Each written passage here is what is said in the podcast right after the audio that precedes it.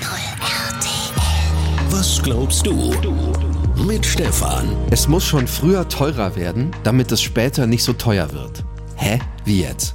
Ja, die Klimaallianz hat jetzt darauf hingewiesen, dass in drei Jahren, also 2027, der CO2-Preis in den Bereichen Verkehr und Gebäude plötzlich sprunghaft viel teurer werden wird. Der Grund? Ab dann gilt auch in diesen Bereichen der europäische Emissionshandel. Deshalb sagt die Klimaallianz, zu der die Kirchen und viele wichtige gesellschaftliche Verbände gehören, Deutschland muss schon in den nächsten drei Jahren den CO2-Preis erhöhen, um quasi sachte auf das Level von 2027 zu kommen.